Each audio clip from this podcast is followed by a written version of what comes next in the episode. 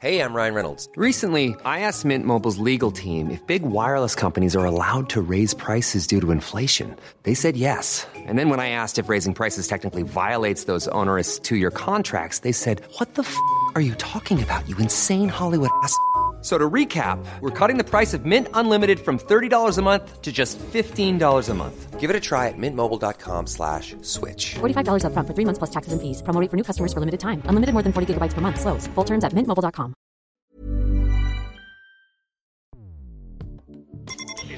Escuchas. Escuchas un podcast de Dixo. Escuchas Guavi Sabi con Cecilia González y Pamela Gutiérrez. Wabi Sabi, un podcast cultural. Hoy presentamos Wabi Sabi, Scrooge y Tiny Tim.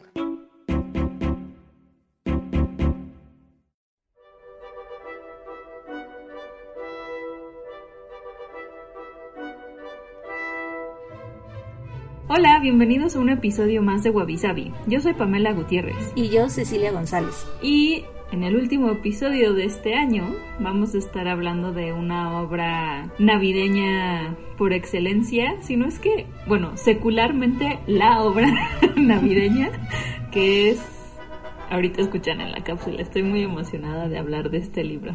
Seguramente han visto alguna versión.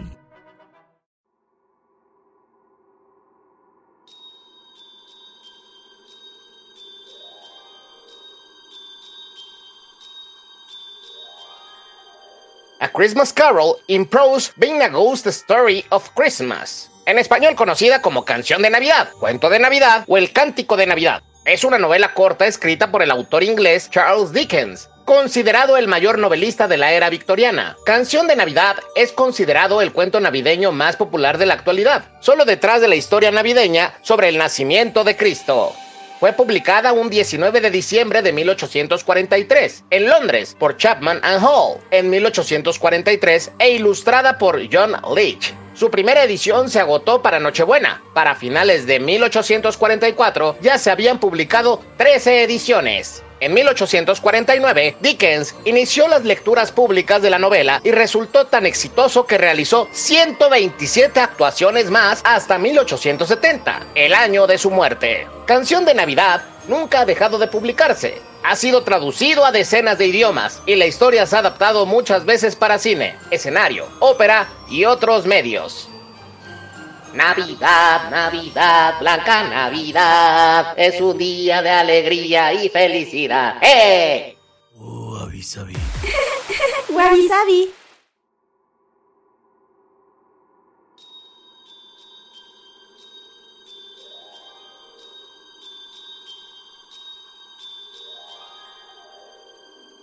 Y bueno, justamente de la obra que vamos a estar hablando hoy es de Canción de Navidad. Aunque yo vi que sí luego tiene ahí otros títulos, pero es A Christmas Carol. Y eh, es una historia bien interesante, no nada más por el libro en sí, sino también de dónde salió. Y primero, antes de meternos en todo el tema de, de la historia, vamos a contarles más bien el contexto y cómo se inspiró Dickens para hablar de esta obra. Y en ese sentido, hay como tres situaciones muy importantes que lo llevaron a escribir esta novela, novela con doble L, porque sí es una diferencia, eh, o sea, novela corta. Y el primero es la propia vida de Dickens. Él nació en una familia de clase media que se encontró con dificultades económicas porque su papá John tenía una naturaleza derrochadora, o sea, gastaba muchísimo. Entonces, en esa época pues era muy complicado deberle a las personas y en 1824 John fue encarcelado en Marshalsea, que es una prisión de deudores. Y eran horribles esas prisiones. Eh, era muy común en la época victoriana y de hecho en varias obras de Dickens las menciona. Por ejemplo, en La vida y aventuras de Nicholas Nickleby, justamente eh, gran parte de la obra sucede en o bueno, está relacionado a una prisión de deudores y eran estas cárceles donde pues no era como que cometieras un crimen, ya sabes, de matar a alguien o algo así terrible, pero debías dinero y entonces te metían esas cárceles donde según esto era así como de, bueno, aquí puedes vivir y no está tan horrible y entonces hasta que pagues tu deuda ya te dejamos salir, pero eran unas cosas horribles, o sea, los tenían ahí en cuartos, apenas les daban de comer y además iba creciendo el interés y el punto era casi casi que cuando caías en una de esas prisiones estaba cañón salir, ¿no? Y bueno, eso le pasó a su papá y Dickens, de solo 12 años, eh, se vio obligado pues a empeñar su colección de libros, a dejar la escuela y a trabajar en una fábrica de lustre para zapatos, ¿no? Eh, que también en ese entonces no habían leyes para proteger a los niños del trabajo, o sea, empezaban a trabajar algunos desde los 5 años, o sea, imagínense eso. Y en estas fábricas donde casi ni veían la luz del sol porque los tenían ahí encerrados, llegaban súper tempranos, iban ya que era de noche. Y bueno, sus biógrafos consideran que justamente este cambio de situación como que le dio una profunda indignación personal y social, ¿no? Este, como este tema de las injusticias que habían en esa sociedad victoriana y pues eso influyó en su, en su escritura y toda la perspectiva que hay en sus novelas, porque eso sí es un tema recurrente a lo largo de toda de su obra. Otra de las situaciones importantes que influyeron al contexto de esta obra fue el renacimiento victoriano de la Navidad y celebrar la temporada navideña pues fue creciendo y se fue tornando más popular durante la era victoriana, muchas veces intentando retomar tradiciones antiguas y casi olvidadas, ¿no? O pues algunas nuevas como el uso de el árbol de Navidad que fue introducido a Gran Bretaña en el siglo XVIII y popularizado por la reina Victoria y el príncipe Alberto. También a principios del siglo XIX hubo un revival de los villancicos después de que en años anteriores pues ya no había esta popularidad, ¿no? Y esto gracias a la publicación de 1823 de la obra de Davis Gilbert, Some Ancient Christmas Carols with the tunes to which they were formerly sung in the west of England. la tesis. que quiere decir algunos, pues, algunas canciones eh, navideñas con la melodía con las que fueron otrora antes este, cantadas en el oeste inglés y también por la colección de William Sandys de 1833, Christmas Carols, Ancient and Modern, ¿no? Canciones navideñas, antiguas y modernas. Y pues muchos autores de la época se enfocaron en escribir sobre el tema e influyeron en Dickens, ¿no? Washington Irving escribió The Sketchbook of Geoffrey Crayon, eh, donde incluía cuatro ensayos sobre antiguas tradiciones navideñas de Inglaterra que él experimentó en Aston Hall, cerca de Birmingham. Y este tipo de historias le llamaron la atención a Dickens y ambos autores creían que una Navidad nostálgica podía ayudar a restaurar la armonía que el mundo moderno había debilitado, ¿no? Que yo creo que de aquí sale el, milagro de la Navidad, ¿no? De que puedes tener un año completamente negro de hollín, pero en Navidad hay esta pequeña llama que, que ah. calienta la atmósfera y el corazón. Que bueno, eso justamente es algo ahorita ya muy común, pero pues realmente fue a Christmas Carol el que hizo esta noción popular, ¿no? También influyeron los ensayos de Douglas Gerald, más o menos de 1841 y 1843, que se llaman How Mr. Shakespeare Keeps a Merry Christmas, eh, The Beauties of the Police y además pues también hay una influencia bastante clara de cuentos de hadas y de guardería de la época con temas similares como la conversión y la transformación hacia algo mejor y dejar de ser cascarrabias para ser una persona más feliz que otra vez es esa parte del milagro de, Navidad, ¿no? Y bueno, Dickens también exploró ese tema en historias navideñas previas a su novela. Su primera historia fue Christmas Festivities, eh, en cuestión de este tema navideño de 1835 y también en The Pickwick Papers aparece The Story of the Goblins Who Stole a Sexton con una premisa similar a Canción de Navidad. Con Mr. Wardle le cuenta un cuento a Gabriel Grob que es un sacristán solitario y mezquino, quien pasa por una conversión navideña después de ser visitado por duendes que le enseñan el pasado y el futuro. Sí. Ah. sí.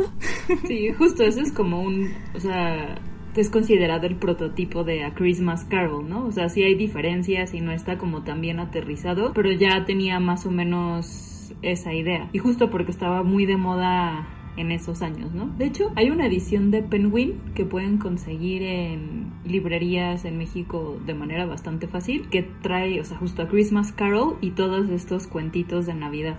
y está súper bonita porque es pasta dura y tiene como copos de nieve cayendo en la portada, así está, está muy nice. Es un buen regalo navideño. y pues bueno, la tercera situación que llevó a la creación de Christmas Carol y que además los críticos consideran que ya fue como el detonador, digamos, de que surgiera esta historia, pues fue la situación social de niños eh, después de la o a, partir de la revolución industrial, ¿no? Y en este sentido, pues bueno, a Dickens le tocó vivir un poco de de ese cambio social, ¿no? Este, y sobre todo de trabajar en una de estas fábricas. Y justamente el mismo año que salió a Christmas Carol, que fue en diciembre de 1843, sucedieron varias cosas que lo impactaron muchísimo. Por un lado fue que hizo dos visitas a lugares eh, en donde los niños vivían en condiciones terribles, ¿no? Uno fue las minas de estaño en Cornwall y que justamente fue donde vio a estos niños de 5 años trabajando, este, cargando, ya saben, cosas súper pesadas, todos llenos así como de mugre y comiendo pues súper mal. Y a la Field Lane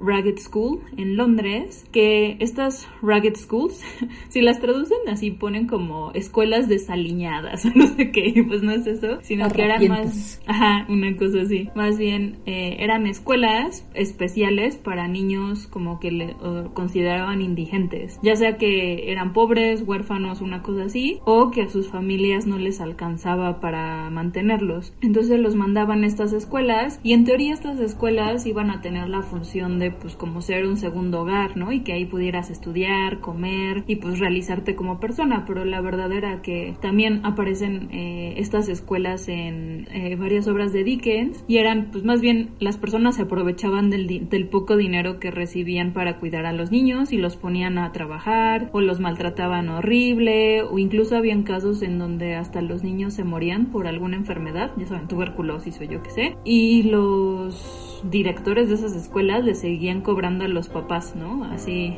personas nefastas. Entonces, pues Dickens fue una de estas escuelas y se traumó todavía más. Y además, en febrero de 1843, el Parlamento hizo una investigación y sacó un reporte que se llamaba The Second Report of the Children's Employment Commission, ¿no? El segundo reporte de la Comisión de, de Trabajo Infantil. Y eh, justamente en este reporte exponían los efectos de la revolución industrial en el trabajo infantil, ¿no? Y particularmente, pues en todos los niños que tenían que verse obligados a trabajar y era un reporte horrible. De hecho, o sea, como que a nivel así político sí fue un poco un escándalo, ¿no? O sea, de no manches que estamos haciendo esto con nuestros niños. Y pues este Dickens también estaba tan horrorizado que de hecho él quería hacer como un panfleto político, ¿no? Que pensó en ponerle algo así como An Appeal to the People of England on behalf of the Poor Man's Child, que es como una apelación a la gente de Inglaterra como on behalf que sería como en nombre de, de los niños de, de los pobres, ¿no? Una cosa así. Y justamente, o sea, porque justamente lo que él quería era que hubiera como un rally popular en contra de estas condiciones, ¿no? Y que toda la gente se pusiera a demandar mejores condiciones para los niños y, y en las fábricas. Pero eh, justamente como que cambió de parecer eh, después de que en octubre fue a, dar este como un, un speech, un discurso y se dio cuenta que más bien la mejor manera de obtener como el apoyo popular y la indignación popular no era como con algo político un panfleto así todo complicado, sino más bien contando una historia, ¿no? Y mover las emociones de la gente. Y fue así como se le ocurrió pues hacer justamente a Christmas Carol, ¿no? Y como que algo importante era este tema de como combatir la ignorancia, pero no diciendo, ah, son unos ignorantes, ¿no? Sino a través justamente como de la ejemplificación o de la ilustración de la lucha de todas estas clases y sobre todo contra la pobreza y la injusticia, ¿no? que justamente además pues se cruzaba con este tema del renacimiento de la Navidad. Entonces fue así como match made in heaven y ya, fue que decidió hacer esta historia. Y pues bueno, en ese sentido lo que está muy impresionante es que todo esto sucedió en el mismo año que se publicó el libro y de hecho él empezó a escribir el libro después de este discurso en octubre de 1843 y lo terminó en seis semanas, ¿no? O sea, escribiendo así las últimas páginas en los primeros días de diciembre y ya se publicó pues el 19 de diciembre. Y de hecho un poco la prisa que tenía por escribirlo estaba relacionada con problemas económicos y la presión de su agente pero como que su manera de agilizar este, este trámite era caminar todas las noches eh, alrededor de, Londres y dicen que caminaba entre 24 y 32 kilómetros al día, como que pensando cómo iba a escribir la historia y luego regresaba así a escribirla así. Pero así, toda la... historia la escribió en seis semanas. Seis semanas, ajá. Wow. O sea, porque si empezó en octubre y se publicó el 19 de noviembre, así, este pues sí, es bien poquito tiempo. para todos los tesistas que están acabando y quieren titularse, hagan como Dickens, caminen de entre 24 y 32 kilómetros al día y en seis semanas ya van a poder terminar su tesis. Creemos en ustedes, que sea su milagro de Navidad. Sí, el método Dickens, ¿no? sí está bueno, pero, pero qué intensidad. Este... Pero bueno, justamente eh, a Christmas Carol pues la hizo con la intención de abrir los corazones de los lectores hacia justamente todos esos que estaban como en las clases más bajas o en los, sí, pues este, sí, en las situaciones, en las peores situaciones de, de Inglaterra, ¿no? Y en ese sentido como que más bien promover como la benevolencia, pero en el sentido práctico, o sea, no tanto de, ah, yo soy muy piadoso, pero no hago nada, ¿no? Porque un poco ese es el punto de A Christmas Carol, que es puedes hacer cosas para ayudar a las otras personas, ¿no? Y justamente también el peligro de una sociedad en la que eso se, se había normalizado, ¿no? De pues son pobres, terminan en cárceles, este, y sobre todo porque había este tema de las leyes de los pobres, ¿no? Que así fueran unas leyes que salieron justamente de, sí, ¿no? O sea, como todo este tema de las ragged schools, ¿no? Las prisiones de deudores, todas esas cosas pues estaban ya normalizadas. Y pues bueno, ya hablamos mucho del contexto, pero para los que no recuerdan la historia, o no la han leído, o no han visto alguna de las 5.000 adaptaciones que existen, pues les vamos a hacer un, mini resumen. Eso sí, este tiene spoilers, ¿no? Pero creo que es de esas historias que el spoiler no afecta tanto. Sí, porque otra vez, aquí no es como los masivos spoilers de que Darth Vader es el padre de Luke Skywalker, ¿no? o que el Titanic se hunde.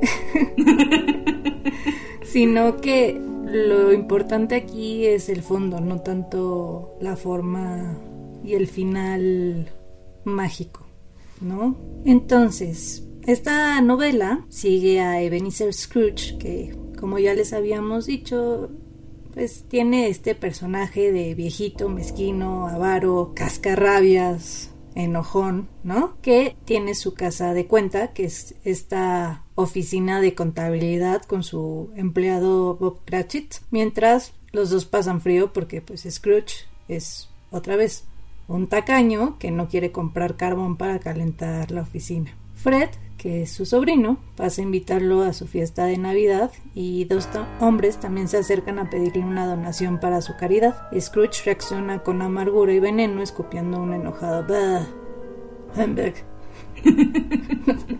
bueno, yo lo hubiera dicho así. En vez de el Merry Christmas de, de su sobrino, ¿no?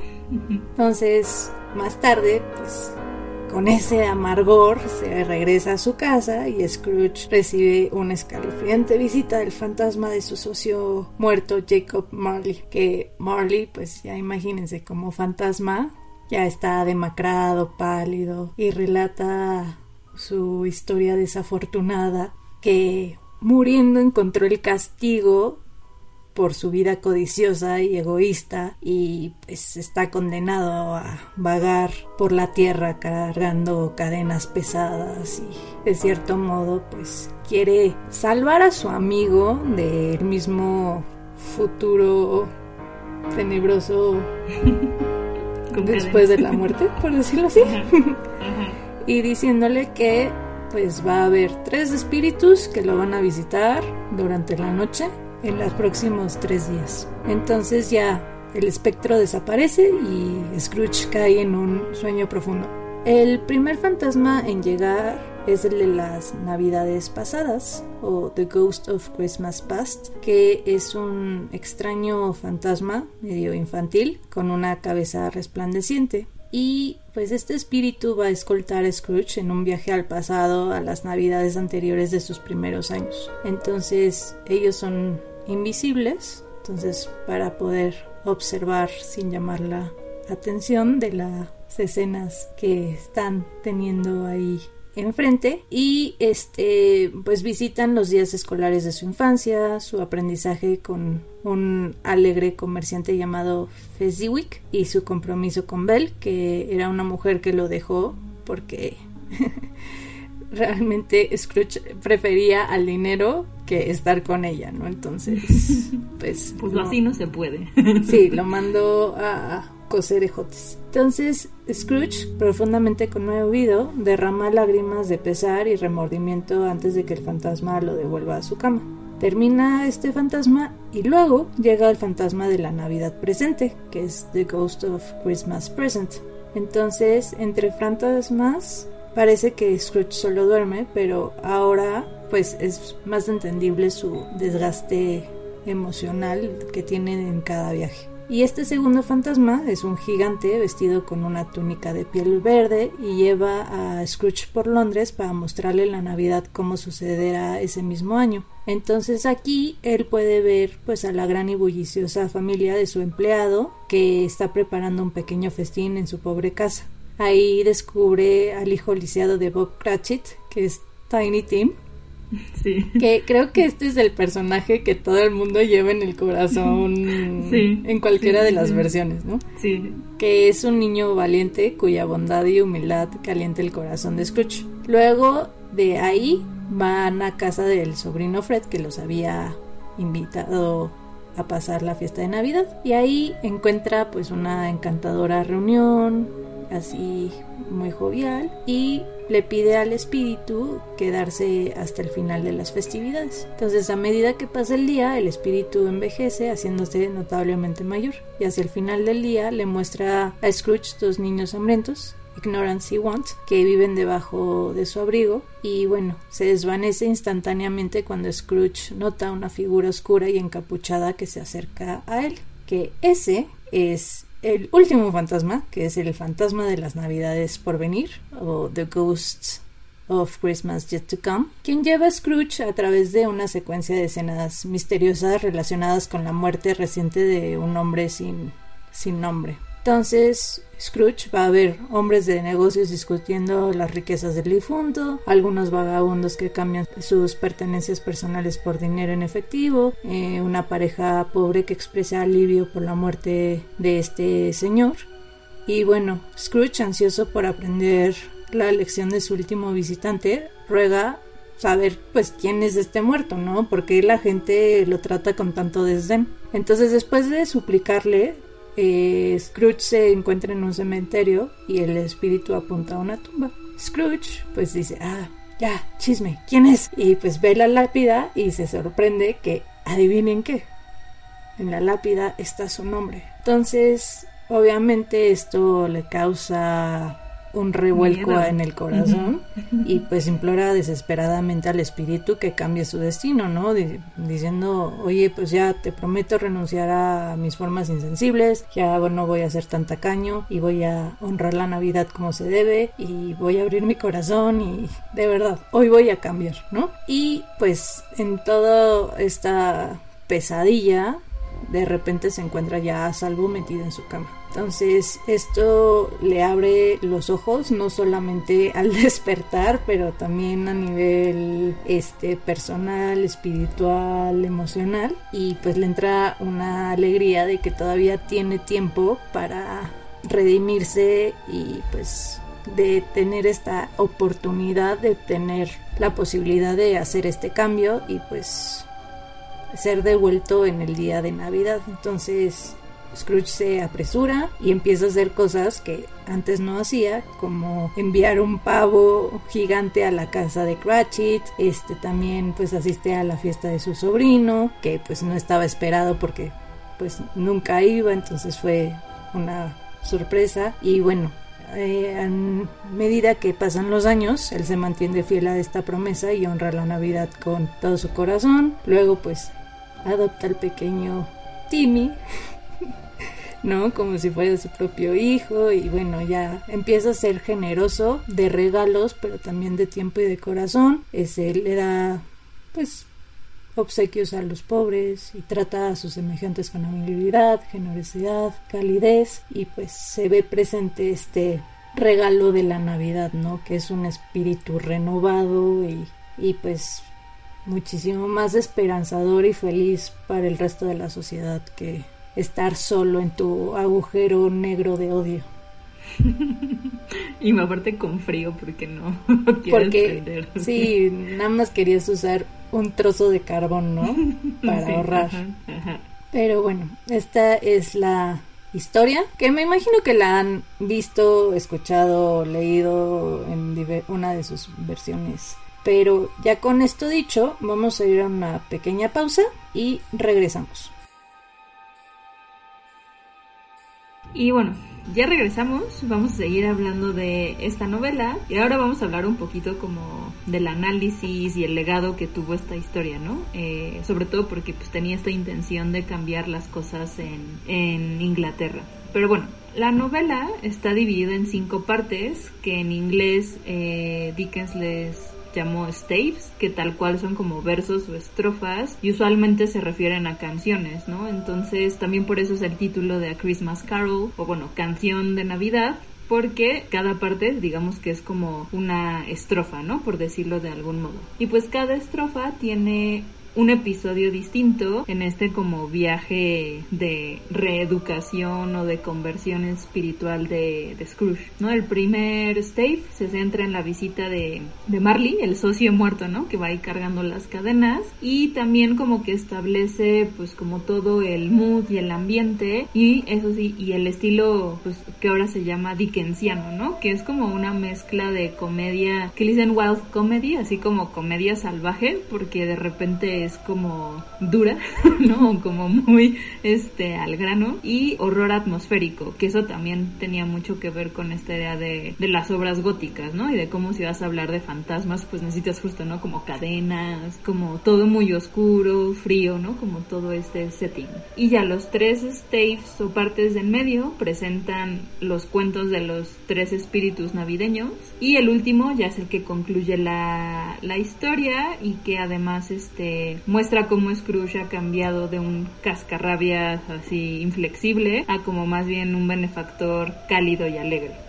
Y pues de manera paralela a esta narrativa como de, de, la redención moral, pues obviamente está toda esta crítica política y social, ¿no? Que a final de cuentas era el fondo que quería Dickens. Y por eso Dickens, de hecho, ataca directamente a las leyes de los pobres, esto de The Poor Laws, que ya les habíamos dicho al principio que son las que como que gobernaban, digamos, a la clase baja de la Inglaterra victoriana, ¿no? Entonces como que Dickens expone las fallas de este sistema injusto de gobierno que pues, restringía a estas clases a vivir, como les contamos, en prisión o también en estas workhouses, ¿no? Que es así de, bueno, no te alcanza para pagar la renta, puedes venir aquí a vivir esta casa a cambio de trabajo. Pero así habían cosas horribles. Los ponían literalmente así como, como hamsters, ya sabes, como a correr en estos círculos porque eran justamente los que movían los molinos. Entonces tenían que agarrarse como de una pared alta y como que correr y así hacer que Sí, que eso normalmente lo hacían los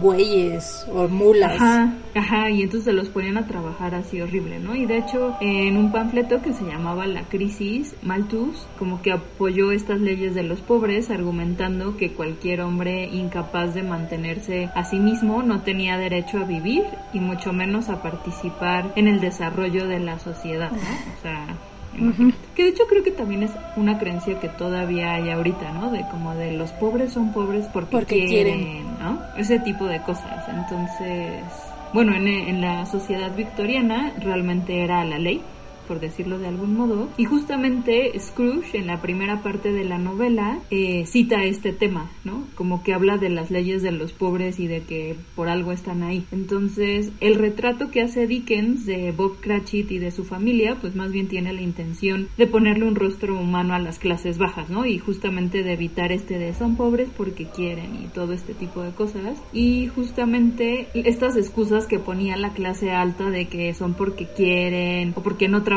lo suficiente, como que justamente utiliza Scrooge para exponer estas excusas, ¿no? Porque hay una parte en la que Scrooge dice que la única caridad que apoya son las cárceles, ¿no? Este, sí, porque ahí los ponían a trabajar, ¿no? Y entonces como que un poco es, ya sabes, como una cachetada de guante blanco a la gente que pone esas excusas, o sea, como algo muy irresponsable, egoísta y hasta cruel, ¿no? Sí, y además es interesante porque pues en la época victoriana ves que también pues fue muy castigada Irlanda y en esa época hay, bueno, fue parte de la gran hambruna que hubo porque castigaron a Irlanda y solo tenían patatas para comer, pero pues también, o sea, era lo único que podían tener. Entonces es chistoso que dijeran, ah, sí, los pobres son pobres porque quieren, ¿no? Es, pueden ser por cuestiones gubernamentales y lo están ustedes gestionando, o sea, en esta isla que llaman suya, ¿no? Para castigarlos, o sea, pasan un montón de cosas, pero lo hablamos un poco en el tema de Mary Shelley, ¿no? Que había también este cambio de sociedad, que también estaban las mujeres tratando de, de tener cierto estatus, pero las únicas que podían tenerlo y se veían bien, entre comillas, eran las de un estatus muchísimo más rico que de un estatus pobre precisamente porque decían, ay, bueno, se quejan porque quieren más.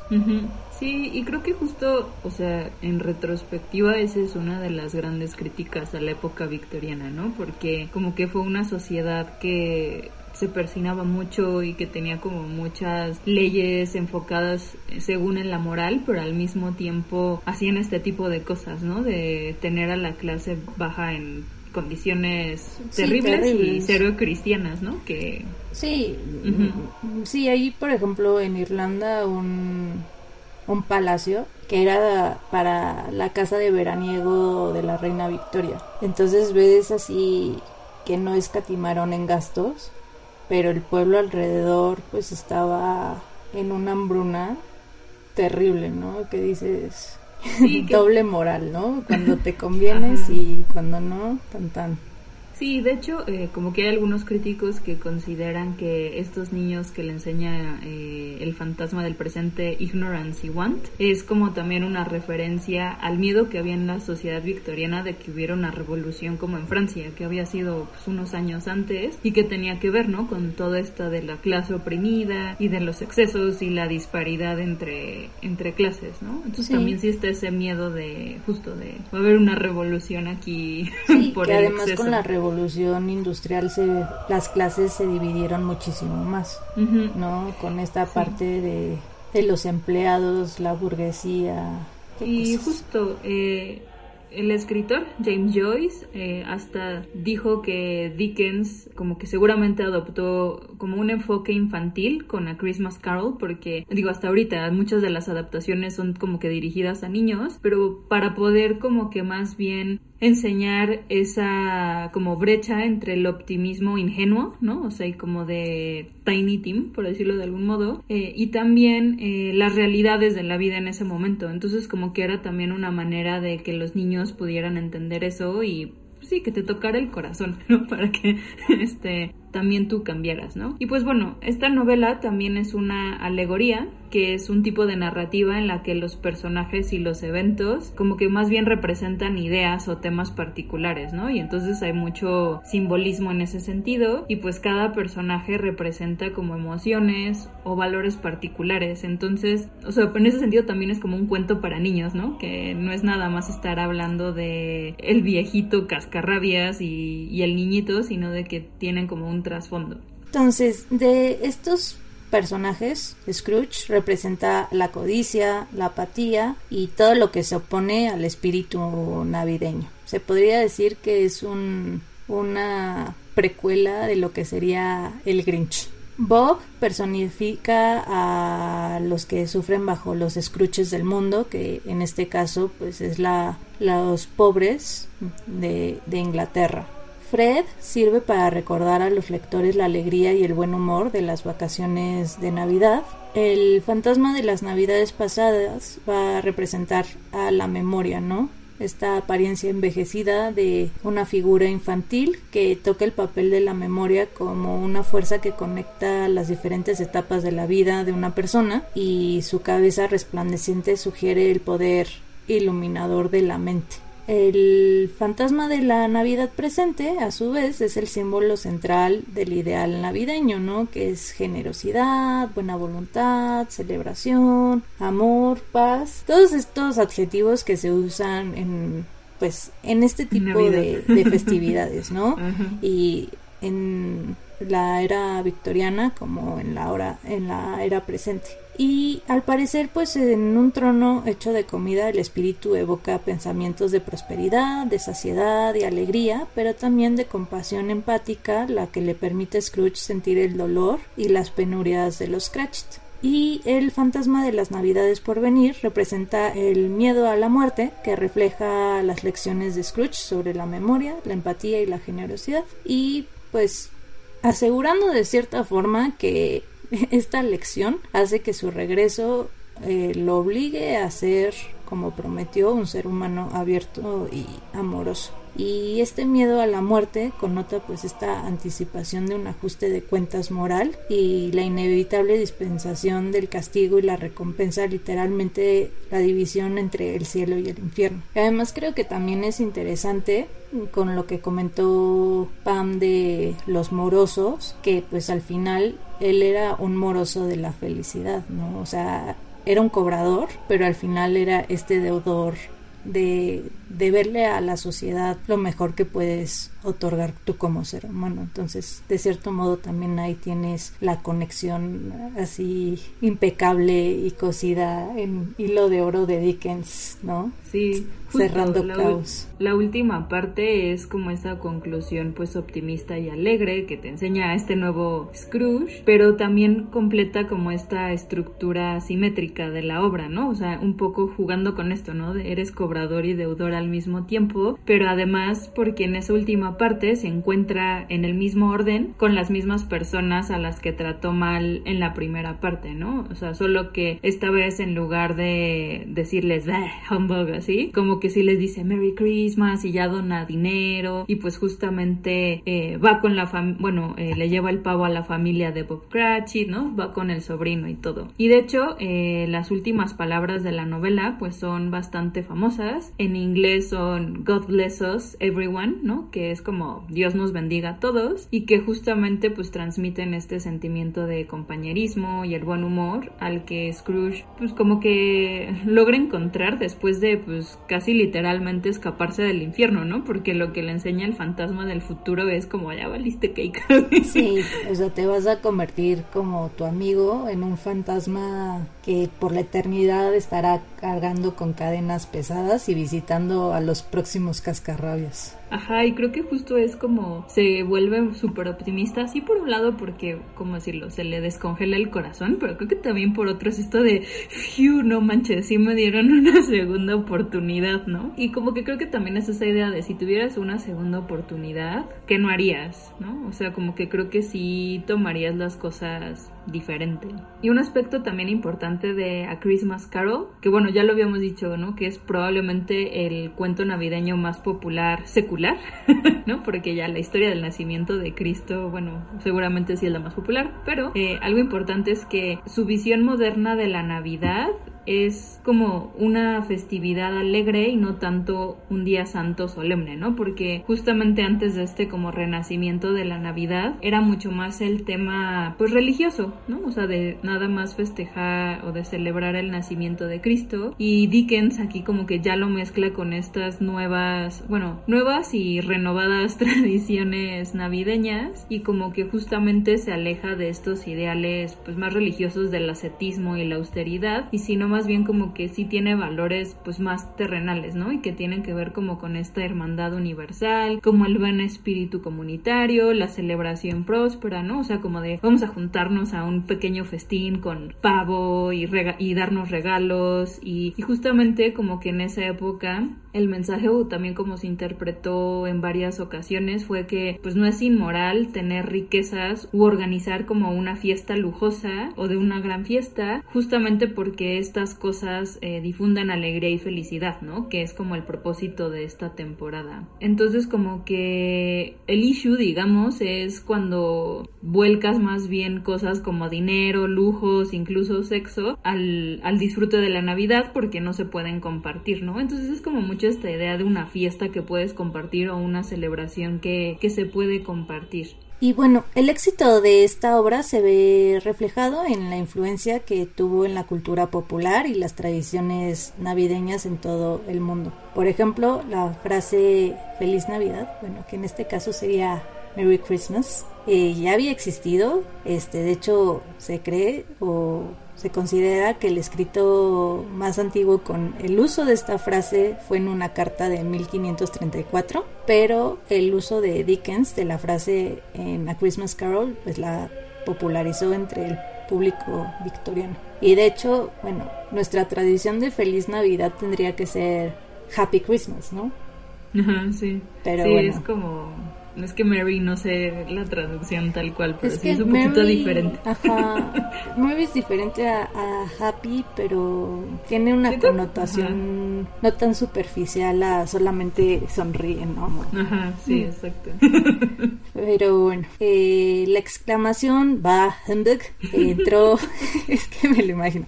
Uh, entró en uso popular en inglés como una réplica a cualquier cosa sentimental o demasiado festiva, ¿no? Y el nombre de Scrooge se usó como designación para alguien avaro y se agregó al Oxford English Dictionary en 1982. Entonces, cuando ven mucha cursilería, pueden decir, bah, y a principios del siglo XIX la celebración de la Navidad se asoció en Gran Bretaña con el campo y las fiestas campesinas, desconectadas de la creciente urbanización e industrialización que se estaba produciendo. Y con A Christmas Carol, Dickens eh, demostró que la Navidad se puede celebrar en pueblos y ciudades a pesar de la creciente modernización. También Dickens abogó por un enfoque humanitario de la festividad que influyó en varios aspectos de la Navidad que todavía se celebran pues en la cultura occidental, que son las reuniones familiares, las comidas, las bebidas de temporada, los bailes, los juegos y pues esta generosidad festiva de espíritu, porque como recordarán en el episodio anterior habíamos dicho que pues, muchas veces las navidades para otras culturas no son tan familiares, son más en pareja o realmente es literal una fiesta americanizada, pero pues nada más pones para seguir ciertos cánones internacionales luces, pero no tienes esta celebración real per se. Y el historiador Ronald Houghton escribe que Dickens vinculó el culto religioso y la fiesta dentro de un contexto de reconciliación social. Yo creo que, bueno, como bien dijiste, también secularizó la fiesta religiosa, ¿no? O sea, se hizo acorde a todo el mundo y no simplemente, o sea, siento que la sacó también de la iglesia o de los templos. Y bueno, también al analizar los cambios realizados en las adaptaciones que ha habido a lo largo de los tiempos, se ven pues cambios en el enfoque de la historia y los personajes para reflejar el pensamiento dominante del periodo y de su contexto, ¿no? Entonces tienes esta parte espiritual pero secular ¿no? De los años 1800. Luego tienes esta parte que es una tradición y una historia muchísimo más infantil, que es de los 1920. Luego pues tienes la denuncia del capitalismo, que fue con la Gran Depresión. Luego pues tienes esta comparación freudiana de los años 60 o este el enfoque religioso muy tendiente al cristianismo de los años 70 luego pues otra vez regresas a la depresión económica y pues la incertidumbre mundial de los años 80 el cuento sobrenatural de los 2000 Y yo creo que en los 2020 regresamos otra vez a la depresión económica, a la incertidumbre y, a que necesitamos un milagro y un poquito más de humanismo, ¿no? Sí, de hecho se supone que Disney está haciendo como una nueva adaptación, entonces igual iba a estar interesante ver el enfoque, ¿no? En estos tiempos. Creo que todavía no tiene fecha, pero era el próximo año una cosa Sí, porque además Disney ya había hecho la suya, que me acuerdo que pues era Rico MacPato Ah, y Cratchit era Mickey Mouse y el pequeño Tim era un mini Mickey Mouse. Y el fantasma primero era Goofy y me acuerdo que el último fantasma era... ¿no? ¿Cómo era? ¿Pedro el Malo? No me acuerdo cómo se llama ese personaje. Que es el antagonista de Goofy siempre. Que ya sabes, gordote, así, con, y con su puro de te vas a morir. Ah". Sí, o sea, va a estar interesante ver las siguientes adaptaciones que traen. Sí. Pero bueno, sobre el legado, eh, Ruth Glancy, que es profesora de literatura inglesa, como que dice que el mayor impacto de A Christmas Carol fue la influencia que sentían, que sentimos los lectores a nivel individual, ¿no? O sea, como que sí está toda esta parte social y política, pero como que a nivel individual, bueno, ahí sí puedo decir que yo, a mí sí me pasó eso, como que sí es una historia, sobre todo el libro, las adaptaciones es otra cosa, pero el libro creo que sí tiene como, no sé, sí, te llega, ¿no? O sea, por ejemplo, eh, a principios de 1800 1944 de Gentleman's Magazine, que salía en Londres, atribuyó el aumento de las donaciones caritativas en Gran Bretaña a la novela de Dickens, ¿no? Porque fue justamente, o sea, salió en diciembre del 43 y en el 44 así de mil donaciones. Sí, ya me imagino, ¿no? La conciencia de todo el mundo. Sí. Y de hecho, o sea, hay muchos autores también que han escrito o como declarado que esa novela los influyó, ¿no? Por ejemplo, Robert Louis Stevenson, Thomas Carlyle, también eh, la reina de Noruega por esos años, o sea, por los 1850, eh, que era mod de Gales, e incluso en 1867, o sea, ya como 20 años después, un hombre de negocios de Estados Unidos se emocionó tanto al asistir a una lectura que cerró su fábrica el día de Navidad y le mandó un pavo a cada empleado, ¿no? Y ya eh, desde entonces Eso te dan Se, volvió un gimmick de relaciones públicas y de comunicación interna en la empresa para tener una buena comunidad este, dentro de la organización. Sí, exacto. Y de hecho, otro autor, eh, Chesterton, escribió, esto es como la traducción, no suena tan bonito como en inglés, pero les voy a leer la traducción, que es, la belleza y la bendición de la historia residen en el gran horno de felicidad auténtica que brilla a través de Scrooge y todo lo que los rodea. Si las visiones navideñas convierten o no Scrooge, al menos nos convierten a nosotros, ¿no? Y como que justo eh, a Christmas Carol creo que es un recordatorio atemporal de que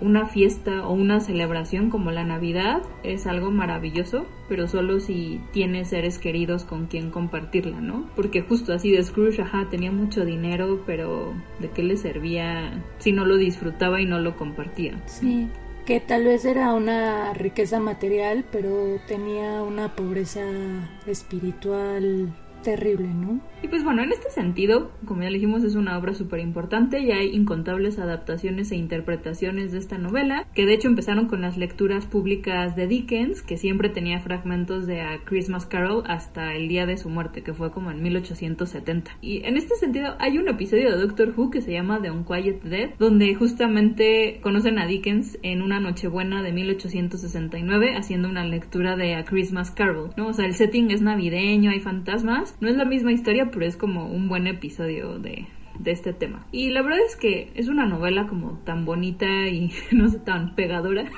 que les recomendamos leerla o escuchar el audiolibro. O sea, obviamente hay adaptaciones, vean las películas o lo que quieran, pero si pueden, dense como este regalo navideño de leer la obra. Si leen en inglés, eh, o bueno, o si escuchan en inglés, hay una versión audiolibro de 2003 que Jim Dale eh, la leyó toda y es, eh, ya lo, creo que ya lo habíamos mencionado en alguna ocasión, que fue el narrador de A Pushing Daisies y hace unos audiolibros así increíbles, fuera de serie. Este, y entonces está en Random House, o sea, no está tan difícil de conseguir. Pero también es, hay una versión de Tim Curry, por ejemplo. que quieren escuchar a eso. Exacto. Eh, que está en Audible, no sé, Audible. Eh, Audible.com. Patrocinanos. y tienen eso, ellos mismos tienen una dramatización, o sea, no es solo lectura, sino es dramatización de 2016. O también hay una novela gráfica que lo que está padre de esta versión de 2012 es que como que no sacrifican el lenguaje de Dickens, porque también tiene un estilo muy peculiar, pero con muy buenas ilustraciones. Es de Stephen L. bueno, L. Stern y de Douglas Sirois. Así que difícil nombre. Y pues bueno, y si no, eh, creo que también encuentran la versión gratuita en libro digital, así como en Kindle y esto, porque pues ya no hay derechos de autor, entonces lo pueden conseguir gratis, en inglés y en español. Y pues bueno. Con esto, bueno, primero tenemos que hacer nuestro haiku. de que resume y ya les diremos algunas palabras. ¿Tienes tu haiku, Pam? Sí, aquí está. No esperes hasta Navidad para dejar de ser un Scrooge. Definitivamente. Sí, hay es que es, es algo que, que, a mí luego me frustra de ciertas festividades, ¿no? Como el Día de la Amistad, el Día de la Madre o el Día del Padre, que nada más lo celebran ese día, pero pues ya el resto del año como si no existiera, ¿no? O el Día del Abuelo. Sí, y más en un 2020 que, que no está fácil reunirte con tu familia para festejar, ¿no? Entonces tampoco pasa nada si, si por cuidar a los otros no se ven este año. Hay 365 días para festejar el sentimiento de la Navidad.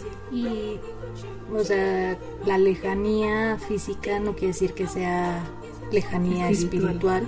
Entonces, también aprovechemos estas épocas que existen las videollamadas, ¿no? un montón de dispositivos y se puede interactuar a través de una pantalla, pero pues al final es eso, o sea, que, que nos importe más el fondo y no la forma porque luego nos olvidamos también de eso. O sea, sí hablas de, ay, el arbolito y las luces y no sé qué, pero se te olvida por qué está ese arbolito, por qué están las luces, o sea, qué se celebra. Entonces, recordar esa parte. ¿Y tu haiku, Ceci? Será Navidad, engordar el corazón y querer bonito. engordar el corazón. Sí. y, también otras partes de tampoco, bueno pero procuremos encontrar el corazón. Pero pues este fue ya nuestro último episodio del año y de la temporada, se puede decir, y de 2020. Qué rápido pasa el tiempo. Empezamos con un episodio del espacio del Big Bang y ahora estamos terminando con Charles Dickens. Ha sido una muy bella aventura, entonces quiero agradecer. Me voy a poner sentimental, disclaimer. ha sido una muy bella aventura junto a mi compañera Pam. Gracias por todo, por el aguante, por el compromiso, por no juzgarme, por un montón de cosas y pues por ser mi, mi compinche y mi cómplice en esto. Y bueno, también agradecer mucho a Vero, nuestra superproductora, que también ha estado ahí para nosotras, a Pedro. Poniendo los bloopers más. Este, vengándose discretamente al final de cada episodio con sus bloopers. a Pedro también, que también pues fue nuestro primer productor y el que de cierto modo dio un poco de forma a este proyecto y pues también a Dani Sadia que, que aceptó acoger en Dixo a estas dos locas que querían hablar de cultura desenfadada, ¿no? Y bueno, a los escuchas y a los amigos que nos han apoyado y han escuchado y a la familia y un montón de cosas. Sí, muchas gracias a todos y pues esperamos que tengan un bonito cierre de este año tan complicado este y que se puedan apapachar mucho eh, de las maneras que más les gustan, ¿no? Porque también hay muchas maneras de, de festejar, de celebrar y de apapacharse. Exacto, y pues creo que todos en general tenemos el mismo deseo navideño de que ya se aplaque el bicho, ¿no? Y regresar entre comillas a la normalidad, pero pues hay que aprovechar estos días y digo con la moraleja de Dickens, ¿no? De pensar más en el fondo y en la que en la forma de nuestras relaciones personales y querer bonito, ¿no? Desinteresadamente y estar ahí, que tal vez no es físicamente, pero por lo menos ahí estar moralmente y créanme, siempre salva a alguien un mensaje de, ay, me acordé de esto, tengo un video de un perro chistoso, ¿no?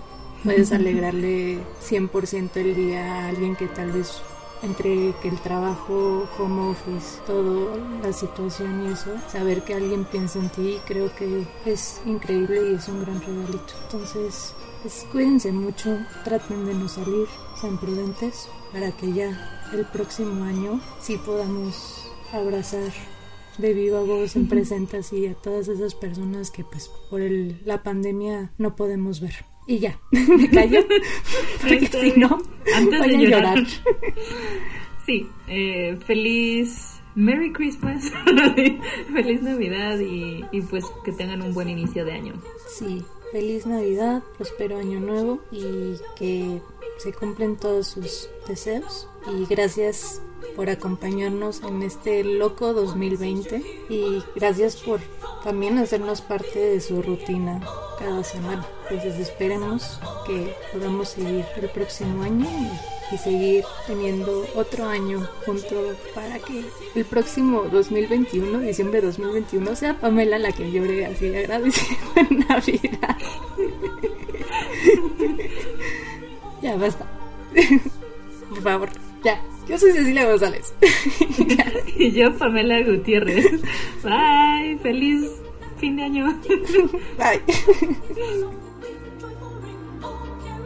One seems to hear words of good cheer from everywhere, filling the air. Oh, how they come, praising the sun. Oh, hear the day, tell their chants, gaiety their ring, while people sing songs of good cheer. Christmas is here.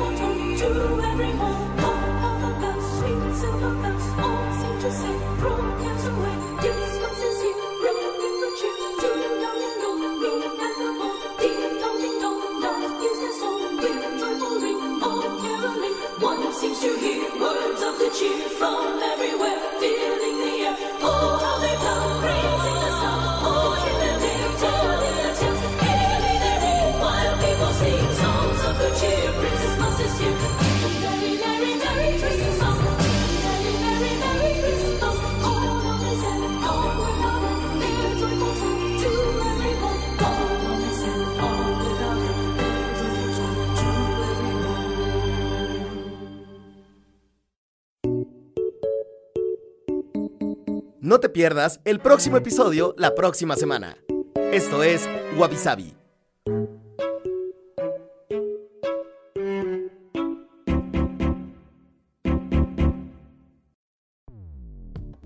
Dixo presentó Wabi con Cecilia González y Pamela Gutiérrez. La producción de este podcast corrió a cargo de Verónica Hernández. Coordinación de producción, Verónica Hernández.